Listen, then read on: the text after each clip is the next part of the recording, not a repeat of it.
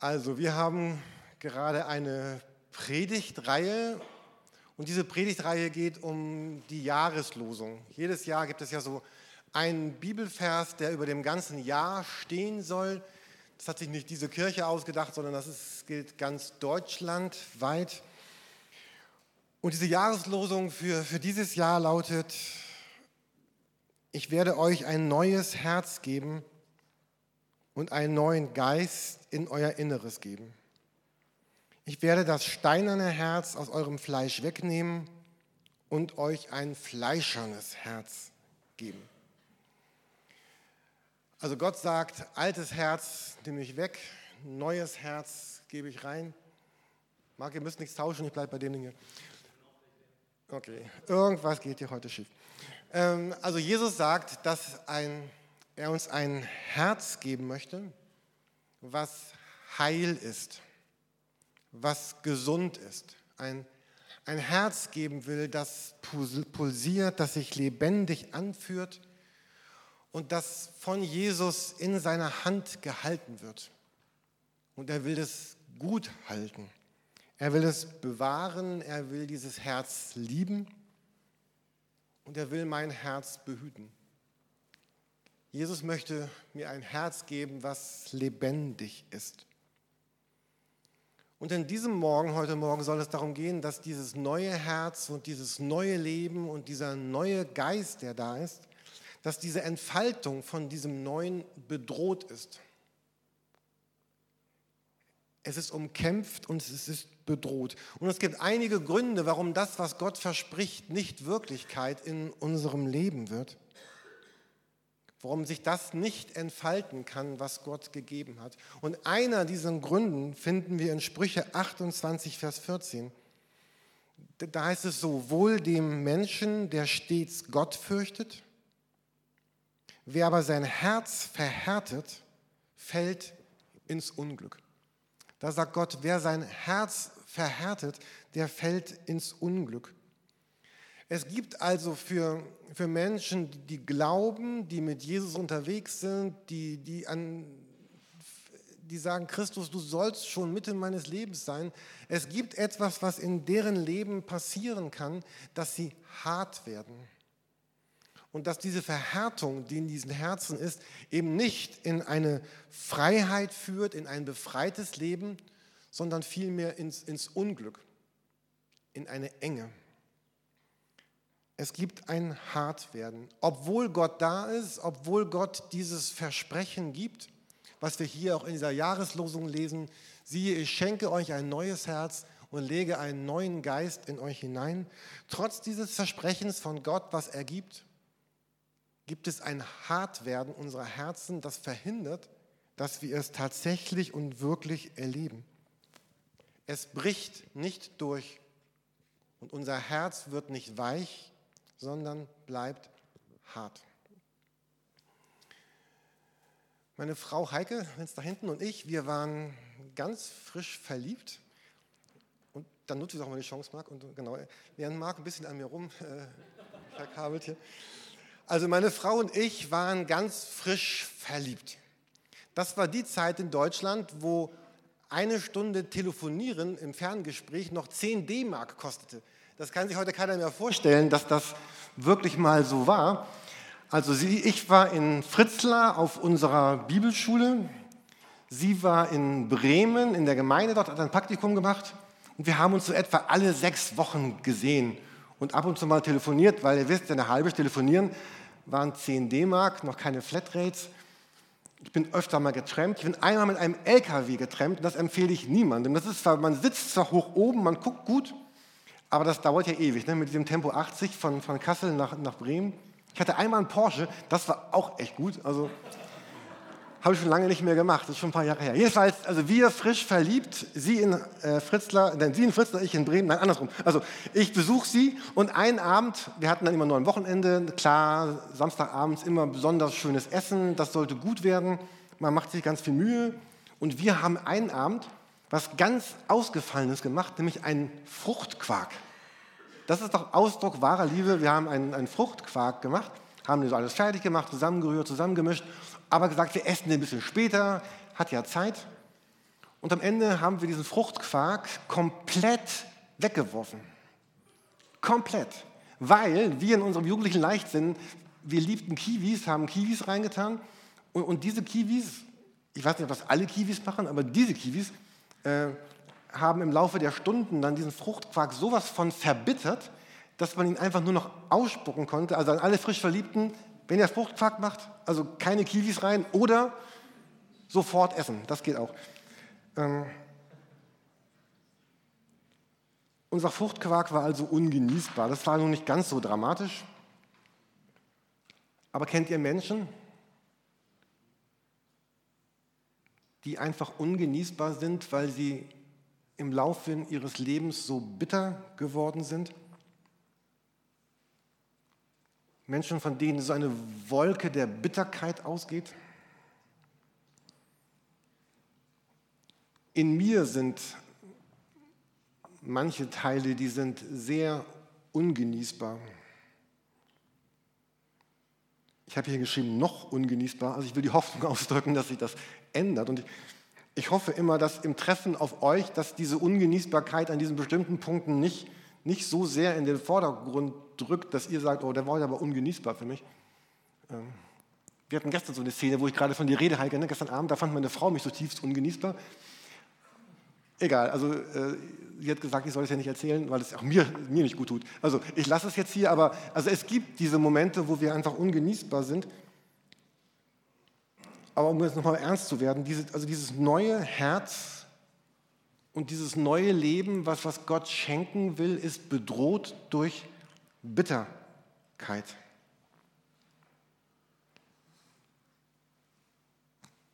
Ihr seht diese Folie, dieses neue Herz, ist dunkel geworden, ist nach hinten gerutscht. Es ist, natürlich ist es da.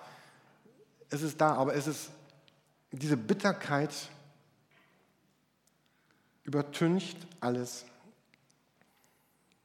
Und Bitterkeit in, in meinem Herzen, Bitterkeit in deinem Herzen, Bitterkeit in unserem Herzen hat, hat eigentlich drei, drei Dimensionen. Das eine ist die anderen. Oh, das ist hier vorne irgendwie hält. Bitterkeit in mein Leben kommt über andere. Das sind andere Menschen, die haben dich verletzt, die haben dich übersehen, die haben dir übel mitgespielt, die haben dich verraten. Die haben dir nicht das gegeben, haben mir nicht das gegeben, was ich eigentlich verdient hätte zu bekommen. Matthias sprach von dem Druck eben, den er weitergeben sollte in diesem Wasseranspiel hier. Also andere Menschen, ich bin bitter im Blick auf das, was andere Menschen an mir getan haben oder eben nicht getan haben. Diese Bitterkeit hat aber auch eine andere Dimension. Ich selber löse auch Bitterkeit in meinem Leben aus. Und da können jetzt die anderen vielleicht gar nichts für. Es gibt eine ganz große Bitterkeit, die in Menschen ist, weil sie bitter sind im Blick auf ihr Leben, auf ihre Lebensumstände, auf ihre Geschichte, auf ihre Person, über Entscheidungen, die sie getroffen haben, über das, was sie sind oder was sie nicht sind, was sie haben oder was sie nicht haben, wie intelligent oder schön oder sportlich oder begabt oder charismatisch ich bin, und ich bin bitter. Und es gibt eine dritte Bitterkeit. Und diese Bitterkeit bezieht sich auf Gott selbst.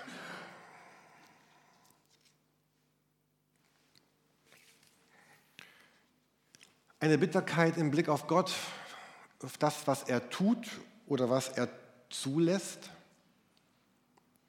wo Gott redet oder wo Gott schweigt,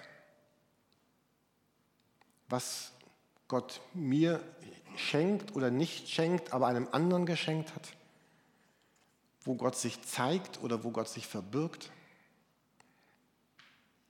Auch das kam mir eben bei diesen dunklen Flüssigkeiten, über die Matthias sprach, eigentlich ganz gut raus. Und jetzt sagt die Bibel, dass Bitterkeit es verhindert, dass mein Herz so frei und so heil wird, wie Gott es mir eigentlich geben möchte. Und es wäre jetzt sehr vermessen von mir zu denken, dass diese Predigt in den nächsten, keine Ahnung, achtzehn Minuten jetzt all diese Themen behandeln könnte und all diese Themen irgendwie lösen könnte. Aber ich, ich hoffe und bete, also zwei Dinge. Zum einen, dass, dass Menschen, die schon auf dem Weg sind, sich mit ihren eigenen Bitterkeiten im Leben zu beschäftigen, dass ihr weiter auf diesem Weg geht und, und weiter guckt, was, wie wollen wir damit leben mit, oder wie kommen wir damit klar. Und, und dass Menschen, die vielleicht noch gar nicht darüber nachgedacht haben bisher, einfach mal gucken, wo sind denn Bitterkeiten in meinem Leben und vielleicht anfangen, sich dem neu zu stellen. Ich habe gestern eine, einen Spruch gefunden im Internet, möchte ich euch gerne zeigen. Da hat jemand gesagt, nicht die Wahrheit tut weh, sondern die Lügen davor. Also natürlich tut Wahrheit auch weh. Aber was vielleicht noch mehr weh tut, ist, dass wir, dass wir Wahrheit unseres Lebens in, in Lügen einpacken. Weil wir das, was da in uns, uns ist, an, an Bitterkeit, An, an Härte, an Unversöhnlichkeit, auch an Verzweiflung, vielleicht sogar an Ablehnung, gar nicht, gar nicht zugeben mögen. Wir packen das ein. Wieso heißt das, dieses, dieses Schrottwichteln? Also da sind die schlimmsten Sachen in schönsten, schönsten Geschenken eingepackt. Und ich sage nicht, dass wir Schrott sind, aber das sind Dinge in unserem Leben, die Schrott sind. Wir packen die ganz schön ein. Und das, was ich so schlimm finde, ist, also ich merke es ja bei mir selber auch, wir, wir packen das ja nicht nur vor, vor anderen schön ein, sondern auch, wir packen das auch vor uns selber schön ein. Wir schämen uns vielleicht, dass wir so denken und so glauben und so handeln, auch vor uns selber. Und wir denken, oh, wenn Jesus das mitbekommt, was in meinem Leben alles da ist, ich, ich packe das mal schnell ein in irgendwas Schönes. Was nicht sein soll, darf auch nicht sein. Und vielleicht kennt ihr auch diesen Gedanken, den ich von mir kenne, aber auch ganz viele mir schon gesagt haben, oh Jürgen, ich, ich will mich gar nicht mit diesen ganzen Sachen beschäftigen, die in mir sind, weil mein Leben ist anstrengend genug. Wenn ich mich jetzt auch noch mit mir beschäftigen muss, dann das hat was Anstrengendes. Und, und wir drücken das weg und wir leiden dennoch und Menschen um uns herum leiden auch. Bitterkeit macht uns auf, auf Dauer kaputt. Ich möchte jetzt einen Text von Reinhold Ruto vorlesen. Er hat das so gesagt. Eine unverzeihliche Verletzung oder Bitterkeit, die sich eingenistet hat und gewuchert ist, gleicht einem Wurm, der in einen Apfel kriecht. Sie kann ihren Kern in Besitz nehmen und ihr Herz für immer zerstören. Unverzeihliche Verletzungen zerstören Träume und greifen Glaubenssätze an. Lassen Sie zu, dass durch sie auch Ihr Kern zerstört wird, dann hat jemand nicht nur Ihre Träume, sondern Sie selbst zerstört. Das ist immer ein hoher Preis. Ein gebrochenes Herz ist eine Sache. Ein vergiftetes ist etwas anderes. Gebrochene Herzen heilen wieder. Vergiftete Herzen schrumpfen und sterben. Wenn ein Wurm Ihr Herz vergiftet, sehen Sie zu, dass er entfernt wird. Und die Bibel sagt das sehr eindringlich. Wir sehen noch einmal diesen Bibelvers hier vorne, Sprüche achtundzwanzig, Vers vierzehn. Wohl dem Menschen, der stets Gott fürchtet, wer aber sein Herz verhärtet, fällt ins Unglück. Es gibt also, wenn wir über diese Verhärtung oder diese Bitterkeit nachdenken, es gibt immer diese drei Dimensionen der Bitterkeit. Wo lebt und sticht Bitterkeit mein Herz im Blick auf andere? Und ich komme nicht darüber hinweg, wie sie oder wie er das und dies getan hat. Ich bin bitter auf mich selber, mein Leben, mein Lebensstil enttäuscht. Ich bin wütend auf mich und wo ist mein Herz hart geworden, verschlossen geworden, wenn es um, um Gott geht? Wo ist mein Herz wund? Und wenn wir uns damit beschäftigen, und ich euch einlade, euch damit zu beschäftigen, dann geht es nicht darum, Gott einen Gefallen zu tun oder eine Norm zu erfüllen oder irgendwelche Gebote zu halten, sondern wenn wir uns damit beschäftigen, und ich möchte uns einladen dazu, dann geht es darum, dass wir Gott einladen, unser Herz zu heilen. Ich finde, ein, ein Beispiel dafür gibt es in Psalm zweiundvierzig in der Bibel. Ich, ihr seht ihn noch einmal hier vorne. Da, da betet der Psalmist: Was betrübst du dich, meine Seele, und bist so unruhig in mir? Harre auf Gott, denn ich werde ihm noch danken, dass er meines Angesichts Hilfe und mein Gott ist. Wenn wir jetzt einen Bibelquiz machen würden, den wir nicht machen, dann wäre jetzt eine erste Frage: Zu wem spricht denn dieser Psalmist hier? Zu wem redet er denn? Klar, man sagen, das ist, kann sagen, das ist ein Psalm, das ist ein Gebet, natürlich redet er irgendwie zu Gott, aber, aber er spricht ja nicht Gott an. Er, er spricht auch nicht seine Nachbarn oder irgendwen an, sondern er spricht zu sich selbst. Da spricht jemand mit seinem eigenen Herzen. Und in dem zweiten Teil sagt er, ja, hoffe auf Gott, denn ich werde ihm noch danken. Das ist ja, eine, ist ja die zweite Frage. Was ist das für eine Zeitform? Ich würde sagen, ja, das ist Futur. Genau, also das ist noch nicht die Gegenwart, das kommt erst später. Später einmal sagt er, werde ich ihm noch danken. Aber im Augenblick ist Gegenwart und er fragt sich, und ich glaube, es ist keine rhetorische Frage, sondern eine echte Frage: Was betrübst du dich, meine Seele, und bist so unruhig in mir? Also er, er fragt sich, was, was geht hier, was geht eigentlich gerade vor in meinem Herzen, in meiner Seele? Er spricht mit sich selber. Und dieses mit sich selber reden ist kein Psychotrick eines Selbsthilfebuches für gestresste Manager im Jahr zweitausendsiebzehn, sondern das ist Ausdruck des, des tiefsten Glaubens in der Bibel, dass ich mir anschaue, was ist eigentlich drin in meiner Seele. Ich möchte euch eine, eine Hausaufgabe mitgeben. Matthias, du hast es schon geahnt gestern, es gibt eine Hausaufgabe. Ich, ich würde euch einfach ganz, ganz herzlich einladen, euch, euch irgendwann ein bisschen Zeit zu nehmen, vielleicht nochmal diesen Psalm zu lesen und euch ein, ein Blatt hin zu, vor euch zu legen, drei Spalten zu machen oder drei Kreise oder wie kreativ ihr seid oder drei verschiedene Blätter, ist eigentlich ganz egal. Und dass ihr auf diese Blätter einmal schreibt, wo, wo bin ich eigentlich bitter im Blick auf auf die anderen, auf meine Mitmenschen. Wo merke ich, dass ich wirklich noch ganz, ganz tief verletzt bin und dass es da ist? Vielleicht waren das Mama und Papa früher oder ein Lehrer in der Schule oder dein Pastor oder Leute in deinem Hauskreis oder auf der Arbeit. Wo, wo bin ich bitter? Wo bin ich verletzt? Wo, wo ist etwas, was dieser Wurm in meinem Herzen ist?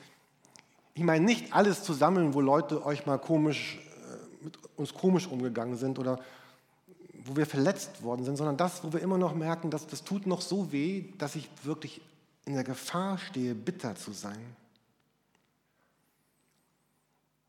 Und in diese zweite Gruppe zu schreiben, wo bin ich eigentlich bitter im Blick auf mich selber?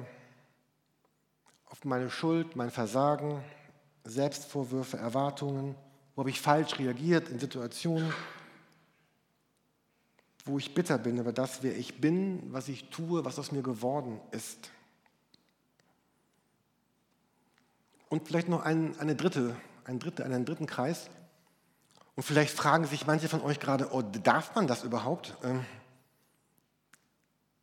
darf man sagen, es, es gibt auch Bereiche in meinem Leben, wo ich bitter bin im, im Blick auf Gott? Muss ich nicht sagen, Gott ist so groß und so lebendig und so toll, da, da habe ich gar nicht das Recht, bitter zu sein. Also darf ich bitter sein im Blick auf Gott? Ich hatte es eben schon mal zitiert, in der Bibel gibt es dieses Buch, die Psalmen. Wenn ihr so einige von diesen Psalmen mal nachlest, zum Beispiel Psalm dreiundsiebzig oder andere, dann beschreiben da Menschen, wie sie mit ihrer Bitterkeit im Blick auf Gott umgegangen sind, was ihnen geholfen hat, da wieder rauszukommen. Natürlich ist das so, dass ich auch zutiefst überzeugt bin, dass Gott von Herzen gut ist und dass Gott keine Fehler macht. Und, aber, aber ich denke, er hat Fehler gemacht. Es geht nicht darum, ob Gott falsch war, sondern dass ich denke, dass er falsch war. Und dieser Asaf in dem Psalm dreiundsiebzig sagt, ich bin, ich bin fast kirre, äh, irre, irre geworden. Ich bin fast irre geworden an mir selbst, weil ich das nicht fassen konnte, warum Gott so handelt oder nicht handelt. Und ich lade euch ganz herzlich ein, das einfach mal zu tun in der nächsten Woche oder heute oder wann immer ihr Zeit habt. Wo bin ich bitter auf jemand anderen? Wo bin ich bitter im Blick auf mich selber? Und wo bin ich bitter im Blick auf Gott? Und, und ich möchte euch ganz, ganz herzlich einladen, mit dem, was dann da geschieht, also dann nicht alleine zu bleiben. Und das ist jetzt spätestens der Punkt, wo, wo Predigt dann auch nicht weiterhilft, also äh, wo es dann darum geht, ähm, das in Kontakt zu bringen. Ähm. Und selbst dann, wenn ihr Dinge nicht aufschreibt, dann sind sie trotzdem da. Und vielleicht sagen manche auch gerade, oh, das ist doch affig, ich will nicht so ein Psychogedudel irgendwelche Sachen in Kreise schreiben, aber ich werbe nochmal ganz herzlich dafür, euch, euch äh, das nicht abzutun. Nicht sagen, brauche ich nicht, habe ich nicht, bei mir ist alles gut. Also dann gehörst du vielleicht zu den drei Prozent der Menschen, wo alles gut ist. Ich glaube das nicht, aber es mag sein. Ähm Und ihr müsst euch dem nicht alleine stellen. An dieser Stelle möchte ich noch einmal zum Beispiel für ein Buch werben, für das wir schon mal geworben haben. Das ist ein Buch von Peter Scazzero. Wir haben es vor einiger Zeit mal mit den deutschen Pastoren uns diesen, diesen Themen ganz intensiv zugewandt. Es heißt Glaubensriesen und Seelenzwerge. Ihr seht es da oben auch. Es geht nochmal, sich damit zu beschäftigen. Wie, wie kriege ich eigentlich meinen Glauben mit dem zusammen, was, was in meiner Seele gerade lebt und webt? Herzliche Einladung, dieses Buch zu kaufen, zu bestellen und zu lesen. Und dann über das, was ihr vielleicht in diesem Buch oder auf euren drei Zetteln gefunden habt, einfach zu reden, zu sprechen. Mit einem Freund, mit einem Partner. Wir in der Gemeinde hier haben ein, ein, ein Seelsorgeteam, das, das, das gerne mit euch darüber reden möchte, wenn ihr sagt, euch, ich habe hier Dinge entdeckt. Hier steht plötzlich Papa und hier steht was bei mir und hier steht auch Dinge, die ich mit Gott nicht auf die Reihe bekomme. Oder habt ihr in eurem Hauskreis solche Verhältnisse, dass ihr darüber reden mögt, oder mit eurem Pastor, oder es gibt doch viele andere Hilfen. Also eigentlich ist diese Predigt mehr so eine, wie soll man das sagen, eine, eine Werbung, euch, euch dem zu stellen, was, was ihr an Bitterkeit in euren Herzen empfindet, weil, weil eben Bitterkeit so diese Macht hat, unser Leben kaputt zu machen. Und ich möchte die letzten Minuten dieser Predigt gerne noch mit, ich möchte es einmal konkret machen, mit einem Bereich aus, mit einem Teil aus diesem mittleren Bereich hier, Bitterkeit im, im Blick auf mich selber. Ich habe gesagt, dieser Teil Bitterkeit im Blick auf mich selber, dort ist Bitterkeit im Blick auf meine Lebensumstände, Bitterkeit darüber, wie ich ausgestaltet bin, körperlich, intellektuell, mit meinem Charakter. Dinge, die ich falsch getan habe, Situationen, die ich falsch entschieden habe, wo ich wirklich mir und anderen geschadet habe. Und ich möchte es gerne einmal nur an einem Punkt daraus erklären, an dem Beispiel des Vergebens und der Selbstvorwürfe, wo mein Herz bitter ist gegen mich selber. Vielleicht sagst du, ich habe damit gar kein Problem, dann sind die nächsten Minuten nicht für dich. Aber wenn du sagst, ich kenne das, dann, dann ist es für dich. Wenn wir sagen, dass das Glaube kon- konkret werden soll ähm, und wir neue Wege einschlagen sollen, dann beginnt das immer, jetzt im Blick auf Vergebung zum Beispiel, mit, mit Gottes Zusage. Ich möchte nochmal drei ganz bekannte Bibelverse zitieren. Jesus am Kreuz sagt, Vater, vergib ihnen, denn, denn sie wissen nicht, was sie tun. Im Johannesbrief lesen wir, wenn wir unsere Sünden bekennen, erweist sich Gott als treu und gerecht. Er vergibt uns unsere Sünden und reinigt uns von allem Unrecht, das wir begangen haben. Und ein Text aus Jeremia einunddreißig, Vers drei. Da heißt es, der Herr ist ihm von ferne erschienen. Ja, mit ewiger Liebe habe ich dich geliebt, darum habe ich dir meine Güte bewahrt. Also wenn wir uns mit Bitterkeit in unserem Leben beschäftigen, ist, ist das der, der, der Grund oder die Grundlage für all das, dass Jesus sagt, ich, ich habe dir vergeben und ich will dir ein neues Leben geben. Ich vergebe dir, wenn du zu mir kommst, alles, was da ist. Ich will alles wieder reinmachen.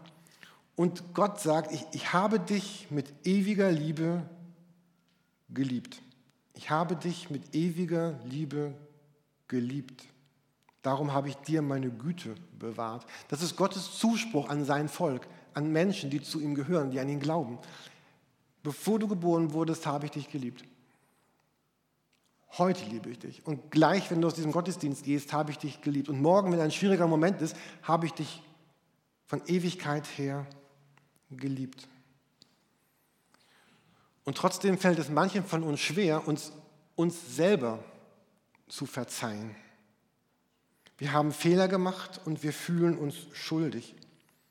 Und es ist wichtig, dass wir uns absolut selber verzeihen, genauso wie Gott uns verziehen hat, damit wir heute und morgen die Kraft, die wir haben, für unser Leben gebrauchen können und nicht verzweifelt sind. Es nützt weder mir noch einem anderen etwas mit uns herumzutragen, das wir uns nicht vergeben können. Und es ist kein Zeichen des Glaubens, zerknirscht zu sein und sich unwürdig zu fühlen, sondern das bedeutet, dass der Glaube noch nicht wirklich in dein Herz vorgedrungen ist. Und wenn wir diesen Psalm zweiundvierzig auf uns selber anwenden, dann vielleicht gelingt es dir, nimm irgendetwas, wo du mit dir selber im Unreinen bist, wo du dir grollst, wo du mit dir selber nicht im Reinen bist. Vielleicht ärgerst du dich über dich, dass du deinen Gefühlen nachgegeben hast, dass du eine unbedachte Äußerung getan hast. Du bist bitter geworden, weil du irgendwie nicht gut warst, wo du hättest gut sein können. Du hast nicht eingehalten, was du im Glauben eigentlich tun wolltest. Du hast Jesus zutiefst enttäuscht und du bist schon wieder gescheitert. Fallen dir solche Situationen ein, wo du sagst, mein Herz ist ganz, ganz hart und ganz, ganz bitter im Blick auf mich selber und wo du dich selber abwertest? Und dann ist da diese Zusage, dass, dass Jesus dir sagt, ich, ich, du hast mit mir darüber gesprochen, Jürgen, es ist alles klar, dir, dir ist alles vergeben, es ist ins äußerste Meer geworfen. Du kannst ganz neu anfangen. Du hast mit anderen geredet, die dir Böses getan haben, du hast ihnen vergeben. Jetzt vergib dir auch selber.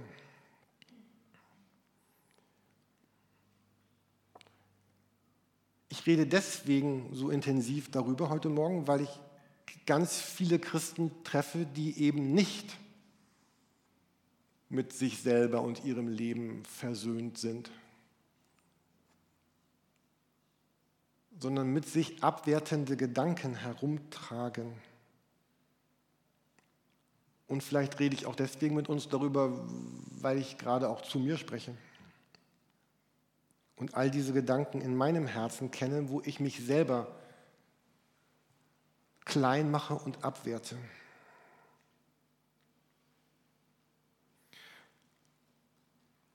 Und wenn dich das trifft, dann nimm dir vielleicht ein Tagebuch oder irgendetwas anderes und, und schreib rein. Ich verzeihe mir. Ich verzeihe mir genauso, wie ich den anderen Menschen verziehen habe. Und das, was ich gestern getan habe, was einfach nicht gut war, war einfach nicht gut. Aber es war das Beste, was ich gestern tun konnte. Etwas anderes wusste ich gestern nicht. Und wenn dein Verstand dir sagt, du bist aber ein ziemlich schlechter Christ, dann sage ihm, das mag sein. Aber in dem Augenblick konnte ich nicht besser. aber ich verzeihe mir. Jesus vergibt mir und ich vergebe mir. Beginne mit dir selber freundlich zu sein. Der wichtigste Friede auf dieser Welt, den es gibt, das ist der Friede, den du mit dir selber hast, den Gott dir schenkt. Es gibt diesen schönen Satz, den wir oft lesen als Segensvers am Ende eines Gottes. Der Frieden Gottes bewahre eure Herzen und Sinne in Christus Jesus. Der Friede Gottes bewahre dein Herz. Aber er kann das nur dann tun,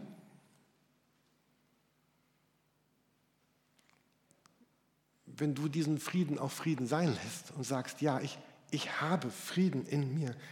Erlaube dir, mit dir selber Frieden zu schließen und Frieden zu haben.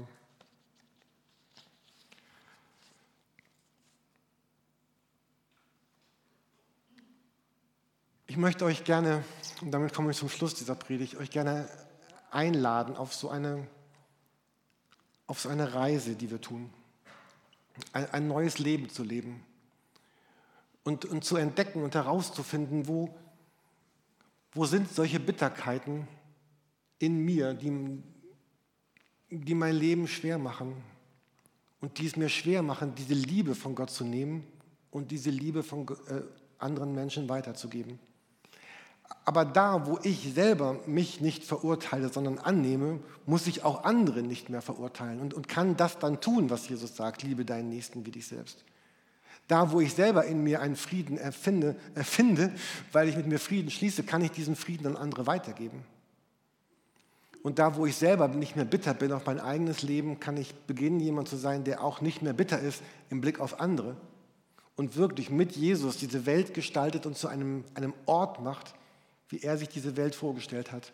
Ein Ort der Heilung, des Friedens, der Zuwendung und der Vergebung. Aber nur da, wo ich diesen Wurm aus dem Kern meines Lebens herausbekomme, werde ich frei, mit Jesus genau das zu tun, was er sich schon vor Hunderten, vor Tausenden von Jahren für mein Leben gedacht hat.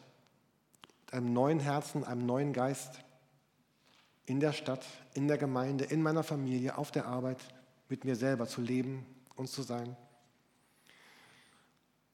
Wir wollen jetzt gemeinsam singen. Und genau, vielleicht, vielleicht mögt ihr auch diese, diese Lieder nehmen als, als Gebete, die ihr selber betet, als, als Ausdruck dessen, was, was in euch ist. Und ich möchte noch einmal ganz herzlich einladen, wenn ihr dabei entdeckt, da ist wirklich diese Bitterkeit im Blick auf die anderen, auf mich oder auf Gott. Behaltet es nicht für euch selbst. Bringt es in Kontakt mit Freunden oder jemandem, den ihr vertraut, euch geistlich zu beraten und geistlich zu helfen, damit wir gemeinsam die Heilung erleben, die Gott uns schenken möchte.